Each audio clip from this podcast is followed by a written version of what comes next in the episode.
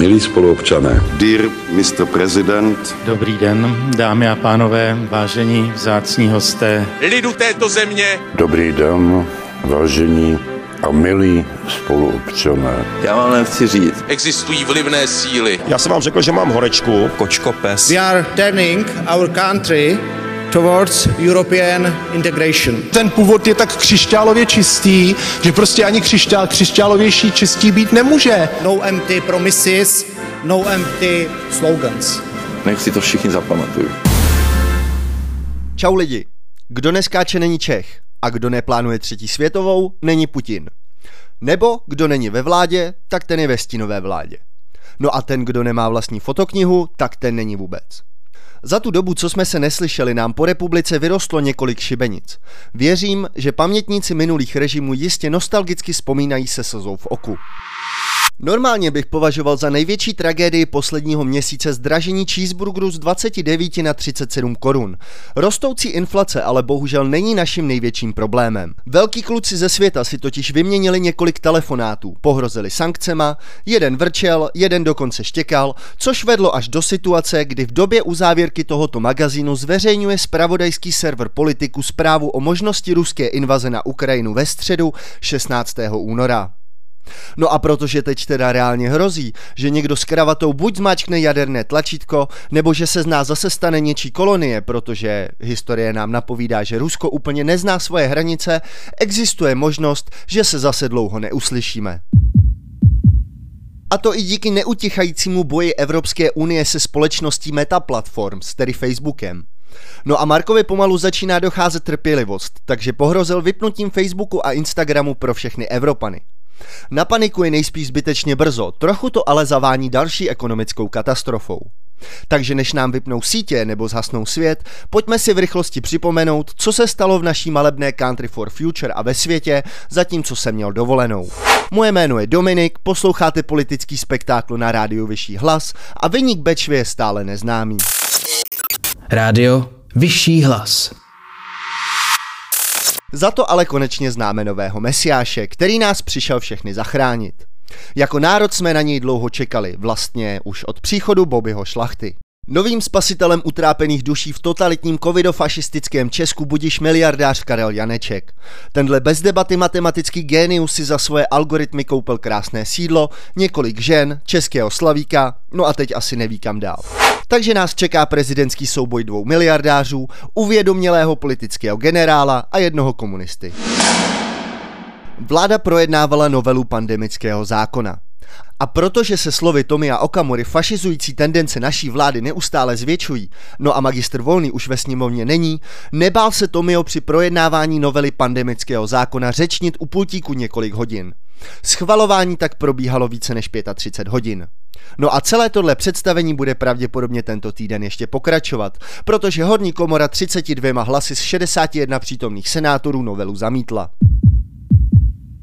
A cokoliv okolo pandemie se samozřejmě neobejde bez uskupení Chcípl pes.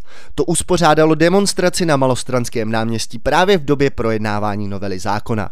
Mimo jí zmíněné šibenice se tam naše intelektuální smetánka stihla poprat s policisty nebo se projevit i do televize. Třeba takhle krásnou chvíli zažil reportér CNN. Krásné dopoledne, tak ať se, zatím, ať se zatím obešla bez větších problémů a momentálně má dvě části. Jednu můžete vidět tady po mé pravé straně a tam jsou demonstranti, kteří se snaží momentálně zabránit a demonstrovat u vjezdu do ulice Sněmovní. No a tady za mnou, pro, tady za mnou momentálně probíhá ta už oficiálnější část té demonstrace, kde organizátoři z organizace Podobně jako většina z vás jsem skákal radostí 6 metrů vysoko, když jsem zjistil, že carevně z Malhostovic platíme Instagram. Milion 930 tisíc 769 korun. Milion 930 tisíc 769 korun. Královna státního rozpočtu se tak díky internetu stala přes noc Alenkou v říši Instagramu, šíleně drahou princeznou, milion dollar baby a obecně královnou všech memů což je příjemná změna, když nám neprodlužuje schodek státního rozpočtu, ale život smíchem. Mimochodem, z rodného domku této influencerky v okrese Brno-Venkov se pomalu stává poutní místo a lidé si na Twitteru začínají sdílet fotky. Já být politikem, tepal bych do této kauzy, co to jde. Věřím, že pár auditů by jistě bylo na místě, ale kdo já jsem, abych si něco myslel a někomu radil, že jo? Ale dvě mega za internety, to není úplně málo. Moje editorka mi zakázala předspávat magazín informacema, ale věřím, že se o impériu bývalé ministrině nebavíme naposledy. Tímto zdravím pana Rusňáka. My nejsme rádio, my jsme vyšší hlas. Skončil spor o důl Turov. Profesor Fiala se se svým polským protějškem Moravěckým dohodl na podmínkách těžby v hnědouhelném dole kousek od českých hranic. Česko dostane 45 milionů euro cash. Polsko se v dohodě také zavázalo k postavení funkční bariéry kvůli odtoku podzemních vod a vybudování protihlukového valu. Spor se dostal až k soudnímu dvoru Evropské unie.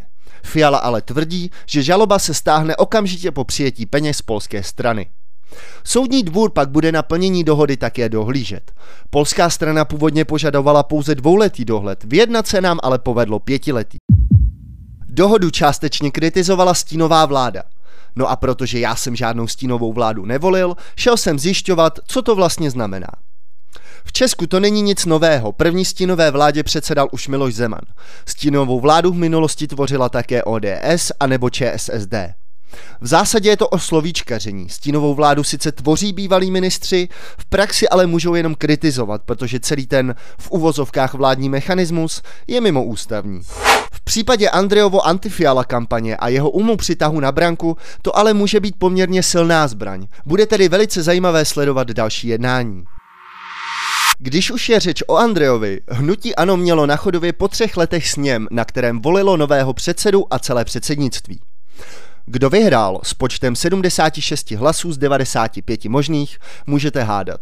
Dám vám nápovědu, proti kandidáta neměl. Vedení strany se také lehce obměnilo. První místo předsedou se stal bývalý víceministr Karel Nikdy nespím Havlíček. Tahle pozice byla poměrně dlouho prázdná, protože v roce 2020 z ní po řadě skandálů odstoupil Jaroslav Deníček. Faltínek. Moje chyba. Rádio Vyšší hlas. Mám otázku. Společnost Nobel Class se sídlem v Malešicích znáte? Tahle firma totiž 19. října 2021 podepsala s úřadem vlády smlouvu na skartovací stroje za 60 tisíc korun. Jestli šlo o ty stejné skartovačky, u kterých vrátě minář zakopl a spadly mu do ní tajné dokumenty o výbuchu ve Vrběticích, můžeme jenom spekulovat. Marek Nespala, právník prezidenta Miloše Zemana, uvedl, že Hrad má konečně k dispozici kompletní zdravotní dokumentaci pro soud, tak snad s ní taky nezakopnou. Na hradě poslední dobou asi není úplně veselo. Z čeho jistě nemají radost, jsou dvě vládní rozhodnutí. Prvním je to, že nemáme v Pekingu, kde právě probíhají olympijské hry, žádného zástupce z vlády. Milošovo přání z České do Čínské lidové republiky jistě každý z vás viděl nebo minimálně slyšel, takže se nebudeme znova trápit. Sportovcům na hrách samozřejmě přejeme jenom úspěch, v jeho případě ale prosím kroďte euforii, protože žádná sportovní hala nebude. No a druhým vládním rozhodnutím je jmenování hradního oblíbence Michala Koudelky jako šéfa BIS na další období. Gratulujeme. No a já nevím jak vy, ale já jdu někam do kočičí kavárny zkusit podrbat zvíře, co mě bude ignorovat, než mi nad hlavou začnou svištět stíhačky. Takže posledních pár informací. Ministr vnitra Rakušan kolem sebe zažívá poslední dobou takzvané halo. Začalo to nezrovna transparentním finančním příspěvkem po volbách pro stranu stan. Pokračovalo odvoláním policejního prezidenta Švejdara, pak na něho podala iniciativa Chcípl pes trestní oznámení, Tady bych si dovolil se zastavit jenom pro informaci. Trestní oznámení může v Česku podat kdokoliv na kohokoliv. No a nejnověji vzbudil Vítek poměrně rozruch, když prakticky rozpustil dozorčí radu České pošty. Dočasné snížení členů rady podle ministra vnitra nebude mít na chod pošty vliv. Což znamená, že na balík pořád nemá cenu čekat doma. Rádio Vyšší hlas. To je pro tento týden všechno, přátelé. Pokud jste i přes můj nos plný rýmy doposlouchali až sem, děkuji, velice si vašeho času vážím. Moje jméno je Dominik, jsem součástí týmu Rádia Vyšší hlas a při dalším politickém spektáklu se budu těšit naslyšenou.